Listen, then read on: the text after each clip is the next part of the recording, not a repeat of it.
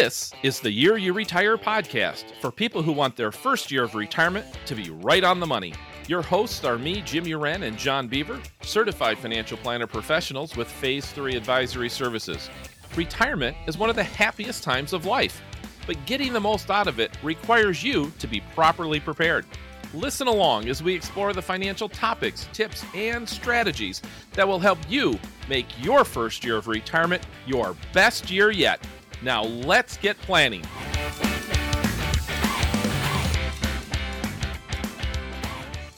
Welcome, everyone, to this week's episode. Today, we're diving headfirst into one of the most important decisions you'll make as you approach the year you retire. Should you work with a financial advisor or do it yourself? In this episode, we'll discuss the pros and the cons of each approach and share some of the research that has been done on this very question. We'll also discuss the different types of advisors and what you should look for in an, advi- in an advisor if you do decide to work with a professional. But first, we like to often start with some trivia questions. Hi, John. How are you today? I'm doing great. How about you, Jim?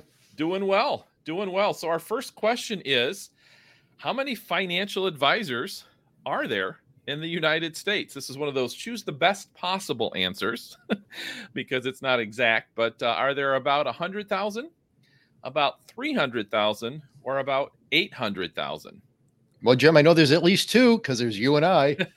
That's right. So the answer is it's hard to know, but the estimates range, depending on your source, from about 240 to 370,000. So the answer is about 300,000, give or take. And uh, one of the challenges, of course, is the definition of a financial advisor is not that easy to agree upon.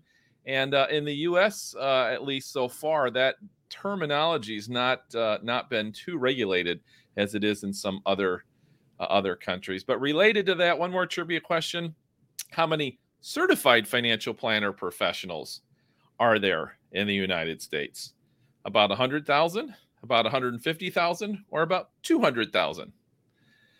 Well, the answer, according to the Certified Financial Planner Board of Standards, is right now they've just crossed over 95,000. So the answer is about 100,000. There's about 100,000 certified financial planner professionals in the US, and we'll talk a little bit later about what that means. So let's dive into our topic, John. All right. So, advantage of the do it yourself approach. What are they, Jim? Yeah, so there are there are a couple advantages, right, of the do it yourself approach and research shows that about a third of the adult population in the US is working with an advisor.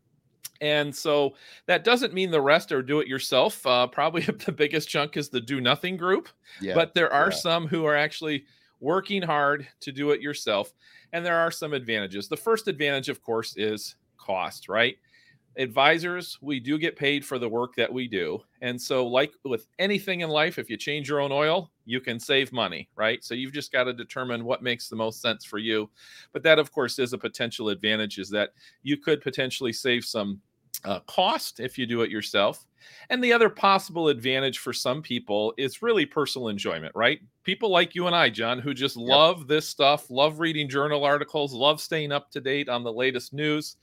Uh, and so we totally get this. There is certainly a personal enjoyment for some, for some that can come with this. So there are some advantages, no doubt about it, in the do it yourself approach. And for some people, that really works. And some of the research suggests that uh, some of those folks can actually do fairly well, fairly well. So it's certainly a legitimate option. I remember one of my clients from years ago. We worked together for many years. I was the second opinion for her. She was a do-it-yourselfer, and she would come in every couple of years and go, "I'm just, you know, am I on track here? You think I'm doing the right thing?" And she absolutely loved it. She ran the family's finances, you know, for all of time. I started working with her just right after her husband passed on, and she, I tell you, she loved it. She, uh, in fact, she really dreaded the day when she knew she had to give it up because she just got to that point where she she Mm. couldn't handle it anymore in the last couple of years of life but it was it gave her life no question Absolutely. And some of us are just built that way, aren't we? That is so true but there are also disadvantages to the DIY approach what are those Jim Yeah. So probably the two biggest drawbacks initially, and I guess the first one I'll, I'll call the first one time and energy, right? That's Mhm. the first big drawback. And um, you know, I I tell a lot of people, you know, our clients, the clients we work with as a group are really highly intelligent. I mean, this the, the DIY thing is not, you know, people don't not do that because they can't do it, right? Uh, Right. Virtually every one of our clients is very intelligent, very capable of doing it, but I say they lack one or two things. That is either time or the interest in staying informed, right? Yeah. So a lot of our clients are very busy, uh, and so they just don't have time to stay up on stuff. But the other was kind of the inverse of what we talked about already. There are people who could not find anything more boring to do right. than stay up and read a journal article on the latest investment or insurance strategies. And so for some people, they would they would rather go to the dentist than do this themselves. And I've I've heard many say that. Uh, and of course, the other real potential drawback is costly mistakes, right? It- Mhm. now that could be something major, and we've seen that, right? We've seen people Yeah. come in or talk to others who have made a major mistake, and it was very clear that it was a major mistake. But for a lot of other people, it's not necessarily a catastrophic mistake. It might just be missing out on something. It might be missing out on tax savings every year, and that can really add up over time. And so the mistakes might be major or they might be minor that just happen every year. And so that's the other potential disadvantage of a DIY approach is it could be costing you money and you may or may not be aware of it. And this will become a little more clear later as we transition to some of the advantages of working with an advisor. So, what are some of those advantages of working with an advisor? Well, let's actually first, if it's okay, John, let's talk about the disadvantages of working Okay. with an advisor. Let's go there. And so, of course, as I mentioned before, the, the disadvantage is cost, right? Like any professional, we do get paid for the work we do and for the knowledge that we've accumulated over the years. And, you know, sometimes this might be an hourly fee, it could be a percentage of assets managed, it could be a commission. You know, advisors get paid in a, in all sorts of ways, often in a combination of those ways. And so that is a potential disadvantage as it does sometimes cost money. Now, the other potential disadvantage is that you could end up working with the wrong advisor. Yeah. What could that mean? That might mean getting some bad advice. That advice might be very conflicted in terms of you know what their incentives are to advise you on, and uh, and or they may just provide very few services or actual value compared to the fee that you pay them. So it could be a variety of things. You could just end up with the wrong advisor and end up either getting bad advice or simply not getting very much for the cost that you pay to work with the advisor. So those are kind of the the potential disadvantages of working with a with a financial advisor. All right. So, Jim, as you can tell, I'm, I'm really eager to get to the advantages of working with an advisor. So, what are those? Sure. So now this is this is interesting because you would think, John, with as much of the economy the financial services represents, that there'd be a ton of research on this topic. And believe it or not, there's not a lot. Mm, there's not a lot of research on this topic. Now, I will acknowledge obviously some biases, right? Certainly you and I are biased because Yep. we are financial advisors and uh, we really see the value in the work that that we do. And some of the research out there can also be biased depending on who is paying for it. Mm. Uh, but the other disclaimer I'll make is that you know the benefits are going to vary greatly from person to person, right? The Right. potential advantages of working with a financial advisor. So, for example, John, if you went and hired a financial advisor, you probably wouldn't get much value out of it, right? Because That's this is what you do. You already you already know all this. Might save you a little bit of time if you could offload a little bit of the work uh, that you do.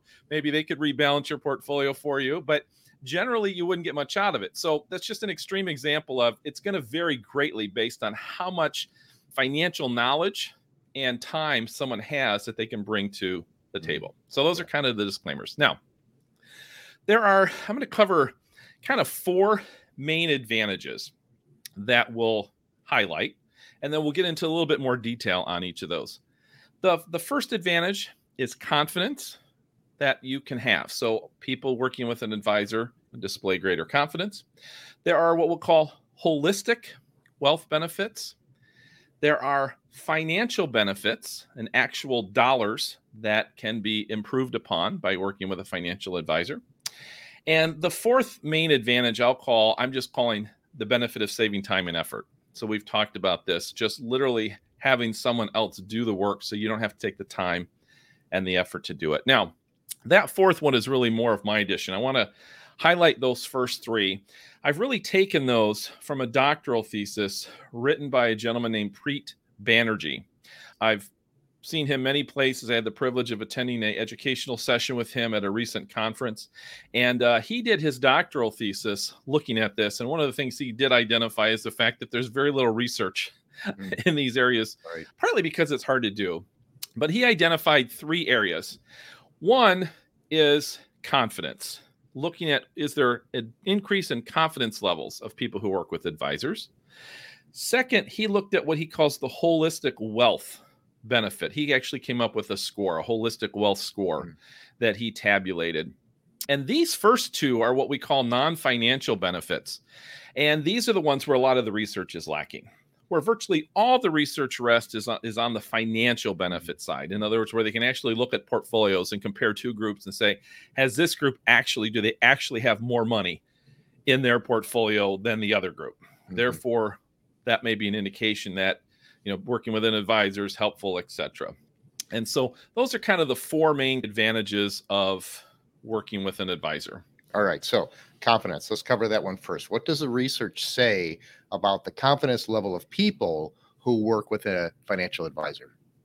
So the research shows that people are more generally confident. They're more confident when they work with an advisor. So, a recent Northwestern Mutual study, actually from 2023, found that people who work with an advisor have significantly higher levels of confidence across a range of areas, including being prepared for unplanned expenses. They were mm. 30% percentage points higher in that category. Uh, being able to retire, they were more confident being able to retire when the time comes. They're, they were 29% points higher if they worked with an advisor in terms of their confidence level. And achieving long term financial security, they were 28 percentage points higher in confidence level if they worked with an advisor. And that's not the only study. I mean, there's lots of research that also finds that confidence is higher when working with an advisor. Um, this is true across genders. Uh, a group called LIMRA, which is part of the insurance group, they uh, they did a study recently looking at just women. Same thing. Confidence levels much higher, and that's hard to measure, right, in terms of dollar term. But confidence is valuable. I mean, what's the opposite of confidence? You know, fear and worry right? And I don't know about you, John, but I generally, in any area of my life, do prefer to have less fear and worry. Yeah, I would agree with that. That's an easy answer. W- there's lots of other areas of my life I wish I could offload fear and worry. I'd pay a lot of money yeah. uh, to do that in certain areas. But uh, so anyway, there's there's certainly a value, even though we can't necessarily put an economic price on it. But the research is clear people who work with advisors tend to be have much higher confidence in achieving a lot of their financial goals. Okay, so got that one down. What about these holistic benefits? What are they? What are the benefits of working with a financial advisor on a holistic side? Certainly. So, in this uh, doctoral thesis that Dr. Banerjee did, uh, he looked at kind of breadth of advice received in areas such as insurance, investing, emergency funds, debt management, retirement planning, tax management, estate planning, and education savings. And so, you know, these areas don't necessarily show up in someone's net worth. In fact, it's the opposite. So, an example life insurance. So, John, let's say you've got a young couple coming in, maybe they're making $200,000 as a, as a household. They've got three kids, you know, in preschool and they've got don't have a lot saved because they're they're young, they're just starting out and they have zero life insurance. Would you likely recommend they need some life insurance? Oh, definitely. And believe it or not, just had one of those cases come in the door this last year. Yeah, it happens. And so we recommend they get life insurance. Let's say let's say maybe we recommend a nice 20-year term life insurance policy to get those kids uh, you know, grown up. John, if we look at that client's bank account after they purchase an insurance policy, is that bank account going to be higher or lower than it was before they bought the policy? Well, maybe a little bit lower. yeah, it's going to be a little bit lower, right? In other words, if we look at their portfolio, we're not going to see the advantage. That's right. Dollar wise of life insurance. And yet I think everyone would agree that family is much better off having that life insurance in place, even though it's still statistically likely in 20 years they'll both still be alive. they won't have needed that insurance policy and they've spent that money. And yet we all intuitively recognize it's still a very wise decision because something could have happened that would have devastated the family financially. And so having that would be helpful. Similar to estate planning, right? Yes. We pay sometimes for estate planning and uh, it doesn't actually increase our bank account right now, but it gives us peace of mind. It makes sure that our next generation uh, things are much simpler for them assets are protected et cetera et cetera there's value in a lot of this holistic approach and there are some though benefits that can be real dollars like tax savings so you mm-hmm. know when we do a financial plan for people uh, we recommend a lot of things to help improve and increase their tax savings and that does add some real dollars to their pocket however that can be hard to show up in a research study. They're just hard to do. And if you save someone $500 in taxes for a particular recommendation, and maybe that's going to save them $500 every year, that money doesn't necessarily go in the portfolio, right? That may right. go that may go to fund eating out more, you know, et cetera, et cetera. So it's hard to measure, but there are real values to that. And I think a real additional uh, benefit too, of course, is just avoiding and trying to conquer procrastination which can yeah. be a real a real challenge for all of us in every area of life. It is. That's actually one of the biggest impediments in the financial planning world why people don't proceed. It's uh, it's this procrastination. They know they need to do it, and it's they're bugging them, but life gets in the way. So, oftentimes we're acting as that little nudge, right? We give mm-hmm. people nudges to take action on things that they need to take action on. Exactly. So, what are some of the potential portfolio specific benefits of working with an advisor? So, this is where a lot more research is done. So, we're on a little bit more solid ground here. And again, it's very hard to do and it varies greatly person to person. So, you need to keep that in mind. Now, what a lot of the research has done, because it again, it's hard to quantify, but what they've done is they've tried to attempt to convert the benefit into what would be an equivalent extra rate of return on a portfolio. So mm. with all of these, we'll say, okay, if you have this particular service or advantage of working with an advisor, it has the potential to increase your rate of return by X percent. And of course, even a 1% increase in your rate of return over your lifetime means huge, huge dollar difference for people. So kind of keep that in mind. But the first is really the first number, the first uh, benefit, so to speak, is what I'm calling asset selection and allocation. Now, each of these studies approach things a little differently. So I'm kind of summarizing, pushing some things together where they best fit, but they all approach a little differently. But asset selection and allocation. And this is really recommending an appropriate investment mix. You know, how much should you have in stocks? How much in bonds? How much in large cap growth or small cap value, etc. But it also includes identifying you know the most cost effective investment options and identifying a risk level that fits with your personal risk tolerance mm-hmm. and need for growth. Now research shows in these particular studies this can add up up to an extra half a percent of extra rate of return. Uh, and again that's each year and so that's compounded. That is not insignificant. That's that's very good. So the first benefit is really helping you with the asset selection and allocation. The next benefit that was identified in virtually all the studies was rebalancing. And John, can you explain a little bit about why we rebalance a portfolio? So when we rebalance, we're going back to the original target allocation of the percent that we would want to have in, say, large company stocks and those that might be more value oriented, or into mid-sized companies, or into the real estate sector, or into bonds, whether they be short term or long term. This rebalancing is important because some areas may drop and other areas may gain. And what happens is you capture some of those gains and put into those that are down that then have the potential of growing. We're buying at a cheaper level. So the rebalancing is important.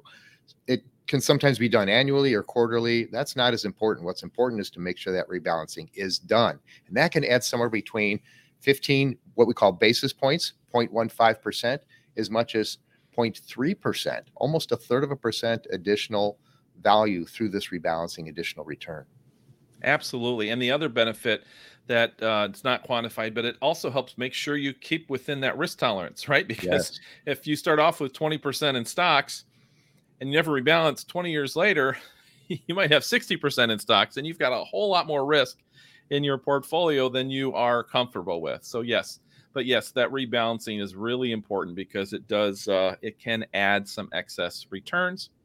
Uh, the next benefit, the third benefit, which is really, really critical, is withdrawal strategies. Now, this is a little bit more applicable in retirement. It can be a little bit during you know your pre-retirement years as well because there are still occasions where we draw from the portfolio but particularly when you enter the retirement years most people they've got some in their money in their 401k some in their ira some in their roth ira some in just a regular account maybe they've got some in a trust account how do you know which account that you should start taking your money from first and how do you know how much money to take each year now that's where a withdrawal strategy comes into play, and there are many of them.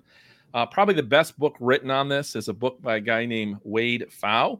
He's a professor at the American College, and he wrote a book uh, within the last few years called How Much Can I Spend in Retirement? And he details a variety of withdrawal strategies. Some are dynamic, meaning you're making changes all the time. Some are a little bit more static, it's just the same formula every year. But there are a variety of approaches uh, to this. It's a technical book, but very, very important. But in retirement, you don't just take proportionally from every account, right? Right. Uh, there are much more effective ways to help your money last longer in retirement if you can uh, have a proper withdrawal strategy. Now, the research shows that this can add up to 1.2% of excess return in your portfolio. And so that can make a big difference. Uh, John, what are some of the mistakes you've seen people make with withdrawal strategies? Yeah, I've seen some of those mistakes being, oh, you know what? We're not going to need to take anything for five years. Three months later, yeah, we decided to put a deck on the house. So when it comes to the withdrawal strategies, we always want to uh, put in place a buffer zone that's uh, that we use in the withdrawal strategy. So that's actually one of the first things that gets the basic of of, of even just how much they're going to withdraw. The second mistake that I've seen is where people say, well, I don't want to pay any taxes this year. You know, I'm, I'm barely in a, in a tax bracket. I just don't want to pay any tax. And so they're going to take it maybe out of a Roth IRA or they want to take it out of a non qualified account. Well, when we do our projections, we do long range tax planning projections, and it may actually make sense to pull money that particular year out of a tax out of a taxable account that would create a little bit of a tax hit because long term it makes more sense. Another one is where people just say, "Hey, I'm going to live on the same amount no matter what happens." Sometimes we have to make adjust, adjustments based on what's happening in the market or based on future goals. And so that's where a dynamic conversation with a client is so important and why we do reviews so we can explore some of these things. So those are some of the uh, less well-known uh, uh, mistakes that people make in the withdrawal strategies. Yes. And the other thing, of course, is withdrawals don't tend to be even, right? So you've got right. one year where a client, you know, their their car dies, their roof leaks, their hot water heater goes. And so even though we've been maybe pulling money primarily from two certain accounts for this extra money, it may not make sense to do that. It, this is where we look at each client's case and say, actually, for the rest of this year, this extra money needs to come from, you know, this third account. Yeah. Because that makes the most sense from a tax portfolio withdrawal strategy. So that is the withdrawal strategy that can add up to up to 1.2% excess return according to the research. Again, it's going to vary based on the person. The next advantage of working with an advisor that has been identified in the research is behavioral coaching. Now, it's funny because research shows that the value of this is way underestimated yeah. by clients, but the benefits are huge. It's kind of like if you ask anybody, you know, hey, does advertising work on you? Absolutely not. None of us buy anything based on advertising. And yet the advertisers spend billions of dollars every year because it does influence us. Right. Behavioral coaching is really, really important. Investing is a very emotional undertaking, and it can be easy to start selling when the markets are down yep. and start buying when the markets are up. I don't think we have a week that goes by, particularly when the markets are down, that we don't have conversations with clients who are who are concerned, right? Yes. And so a lot of what we do as advisors is we have the advantage of saying, okay, even though the markets are down, let's rerun your analysis. Look at you're still on track. We don't have to worry. We can we can stay in there and uh, invest for the long haul, which is really important. And that's because one of the biggest challenges when it comes to retirement savings is what we call bad investment behavior. It's getting out of the market because you got nervous, getting back in when things finally go up. It obliterates performance. Yep. Every year, there are groups that publish. There's a distinction between what a mutual fund. So let's say you see a mutual fund advertised and it says, we average 10% rate of return over the past five years. That's probably true. If you had been invested the whole five years, that was that was your return. But John, if we look at the actual performance that the average investor in that fund received, is it going to be higher or lower than that amount? It is going to be lower, and it is going to be substantially lower. It is shocking how much lower it is. How that and explain, behavior explain why that is. Why would they get less than the fund said? What you just said, because people tend to put money into the fund after it's had a rally. They see, oh, the fund was up 25%. I should put my money in. And they get scared when the market goes down or that particular fund goes down. Yes. And we see these research numbers all the time. If you ever see the performance numbers of, an, of anything, recognize that the average person probably earned less than that because they didn't stick with the investment, right? They they yes. got in like you said, John. They chased performance, as they say, and that often means they bought in at the wrong exact times.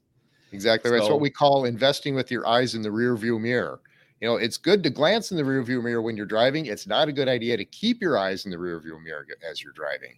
Absolutely. And an advisor can help you stay focused on that long term. They can help you keep from moving in and out of the markets. I know we've had many conversations, John, where there's been issues, sometimes political, where people knee jerk react and they just want to get out.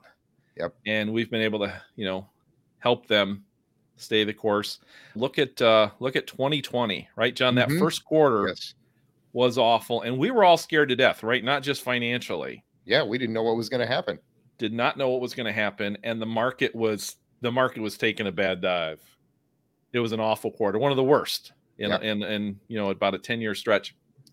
But by the end of the year, none of us would have guessed this that first quarter. By the end of the year, the market had actually gained for the year. Yep. Yep.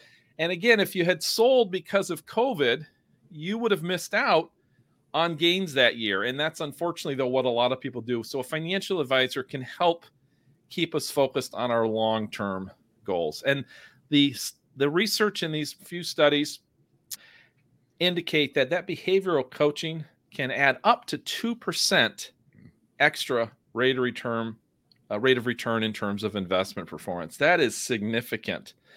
That is significant and again, that's because we tend to be emotional investors and that does not that does not help. Okay.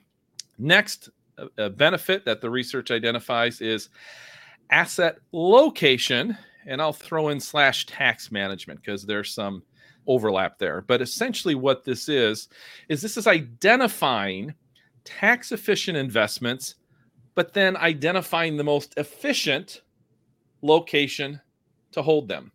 John, can you talk a little bit about what asset location is? I mean, most of us have heard of asset allocation, but not a lot of people are familiar with asset location. Right. So my portfolio design says I should have 30% in bonds. Okay. But where do I hold those bonds? Should I hold those bonds in my Roth IRA? Should I do them in my 401k? Should I hold them outside of both of those accounts? So that's what is referred to as asset location. And it can make a huge difference. For example, turning a long term capital gain, which has special tax treatment, lower tax treatment, putting that into a vehicle like an IRA or a 401 401k can turn that into ordinary income down the road, which is not tax efficient. So that's the idea of this asset location and how that relates to taxes. Yes. And like in your example, what a lot of people do, maybe they get right the fact that they should have 30% in bonds. They'll tend to just in every account hold 30% yep. bonds, 70% stocks. And that's a disaster. If you've got bonds that are kicking off taxable income every year, it's better to hold those, for example, in your IRA or 401k because Yes. when that interest payment is made, it's tax deferred then. But if it's in a regular account, you're paying tax along the way. And like you said, John, for our growth assets that maybe incur capital gains, first of all, those are deferred until we sell. And so maybe we don't want those in our IRA because, you know, I can defer those for a while anyway. Like as long as I'm letting that particular investment grow, I may not incur much. But even when I do, I'm still going to pay a rate much lower because it's a capital gain rate versus a ordinary income tax rate, as you alluded to. And so right. where you're holding these assets can make a big difference. So it might be that account A, we have actually very aggressive, but account B, very conservative. But overall, the blend is a more moderate to fit your risk tolerance. But that can really boost your after tax rate of return. And that's not going to show up in a portfolio performance report. Okay, it doesn't do that. But the research shows this is, can add up to an extra 1% rate of return if you get these tax issues right in terms of your asset location and tax management. And here's a very practical benefit of working with a comprehensive financial planner because we look at the whole picture. Working with someone that just might be helping you with your IRA, well, they might not be aware of all the other holdings and the best asset location of all of your accounts. So when we take a look at the whole picture, we can really provide that key advice on getting the asset location right. Absolutely. And combined, so, and I, I should have explained a little bit, but these, I'm looking at really three studies. They're put out by three companies Morningstar, which is out of Chicago, Envestnet, which I believe is also out of Chicago. They're a money Yep. manager compiler, um, and Vanguard. Uh, which we've certainly heard of, but they've each done these individual studies on trying to figure out how much excess return might an advisor provide to somebody. And um, it's hard to total from the numbers we gave because I was combining them. But if I look at each one of these studies, they range anywhere from on the low end. Morningstar believes that you can add up to 1.59% excess return with an advisor. But Envestnet and Vanguard studies uh, both end up uh, a little bit around that 3% or higher. Uh, again, varies greatly by person and how much knowledge you're bringing to the table, what behaviors and practices you're doing. But those are significant additional values that an advisor can bring to the table. And again, that's just on the more measurable side, not including like the confidence, the holistic wealth plan. So the potential of working with an advisor is to provide an awful lot of value if you're working with the right advisor and if they're doing the right things to help get you the benefit of each of these types of services. All right, Jim, I haven't heard you talk about picking the right stock yet. Yes, that's something that's missing. If you notice, that was not on the list. on the list was not beating the market or AKA stock picking. Oh, Now, what's interesting is a lot of the research shows that that's kind of what clients are expecting yeah. from their advisor. And most advisors are kind of like, that's not the value I'm providing. And that's because uh, the research is also showing that's becoming virtually impossible nowadays Yes, uh, for a variety yes. of reasons, topic for another show. But that's not where the advisor provides a lot of value. There's a ton of value the advisor can provide, but stock picking or quote unquote beating the market is not one of them we can often provide excess rates of return through some of these things we mentioned, like keeping your tax bill lower, you know, keeping you in the market, um, you know, asset location. I mean, there are things that can add to, to uh, extra rates of return, uh, but not stock picking. And so I think that's important for uh, for people to understand. So very good point, John.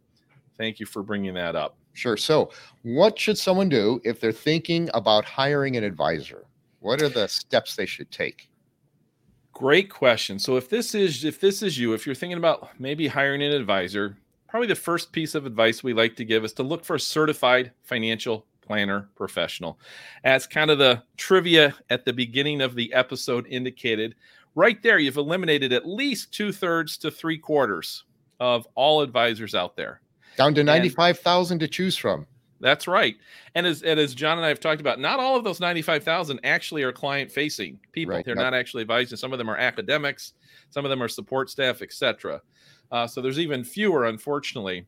But the certified financial planner designation, it of course does not guarantee a great advisor, but it at least helps ensure that this advisor has had a very well um, involved education in terms of various aspects of not just investment planning, but financial planning in general, which covers a lot of the things that we've discussed. So we would recommend starting with that. Second thing, we do encourage you to find an advisor who practices according to a fiduciary standard. That's simply acting in the best interest of the clients. Not all advisors uh, at this time are held to that standard by the government. Right. Now, one good thing is all certified financial planner professionals do take a pledge to provide fiduciary standards. However, I want to say that it's it's helpful, but it's not a guarantee of great advice. Right. So there there was an interesting study out of Canada recently where they looked at fiduciary advisors and you know the fear i think is with a with a you know non-fiduciary advisor that they're telling you to do something and they're doing the opposite well what this showed was you know these fiduciary advisors they weren't doing that they were mm-hmm. investing in the same mm-hmm. things they were recommending to their clients so it wasn't like they were trying to you know recommend things they didn't like the yeah. problem was what they recommended still wasn't great yeah and so uh, so the fiduciary standard it's helpful but it's important to know more uh, about your advisor than just that. Their their philosophy, their approach still needs to be a good one, uh, and not just fiduciary. But we certainly prefer fiduciary. The third thing we encourage you to do is is just to check the disciplinary record of your financial advisor. Most of them actually are required to have this on their website. Hmm. You can either go to FINRA, that's F N, I'm sorry, F I N R A. They have a broker check or the SEC has an investment advisor public disclosure page. Again, most advisors have this on their website. You can link to and check their particular record. Hopefully, it comes back clean. Um, you can also just Google search how to check an advisor's disciplinary record, and hmm. these two sites will show up. So you could probably spend two minutes and you can at least get a check. And if there's a lot of red flags, you'll know that. Uh, the other thing we recommend is just understand how the advisor is compensated keep in mind there's a potential conflict of interest in any method of compensation for the advisor. Um, some advisors work on an hourly, we'll call slash project slash flat fee basis. And potential conflicts of interest in that could be that advisor may not know what they're doing, they may not do a good job, mm-hmm. and they may not stay up to date on the more available, you know, the latest available investment and insurance products because they just don't have an incentive to do that. So you just want to be careful that some advisors work on a percentage of assets under management. They just charge you a percentage of your assets that they're managing. Potential conflict there could be the investor, the the advisor rather, may be providing inadequate services for the fee that they're charging for the portfolio management. They also can have a bias towards keeping money in your portfolio, right? Because they get paid on that versus maybe if you're interested in paying down your mortgage or purchasing insurance, they may want to discourage that because that reduces their compensation. And then the third option, of course, some advisors work on a commission basis. This, of course, conflicts are a little bit more obvious, but oftentimes advisors who only work on a commission uh, do not provide comprehensive financial planning. They can maybe only recommend products or based on the commission they get, not necessarily what might be best for you. And generally, they don't do any ongoing monitor monitoring of your financial plan, if they even do a financial plan to begin with. And of course, a lot of advisors work in a variety of these capacities like we do. We can work in a variety of ways with clients depending on what fits them the most. But again, just understand how your advisor is compensated so you can take that into account when you're working with them. Yeah. Next thing we recommend is look for someone with experience. I mean, the rule of thumb is right. If you can do something for 10 years, that's what's really needed to become really good at your particular skill or job. And so we look for someone with experience. And then the last thing we just say is, you know, meet with this, meet with the advisor. Yes. A lot of times, most advisors will do a no obligation phone call or a meeting or both. We do that at phase three. Always happy to do that. If you're considering working with an advisor, happy to talk to you on the phone. Happy to meet with you at the office. Again, no obligation. We don't charge for that. That's pretty common in the industry. But reach out. If you if you don't like it, don't worry about it. You can continue to do it yourself. But this is a great way that you can meet with a potential advisor and see if it's a good fit. Because at the end of the day, sometimes it just comes down to gut feeling. Is this someone I feel like I could work with, someone I could t- trust, take advice from, and uh, that I have a, a connection with? So that's kind of the the approach. And and John, the other thing we can do, even if someone is working with an advisor, is give a second opinion. Maybe you can chat a little bit more about that.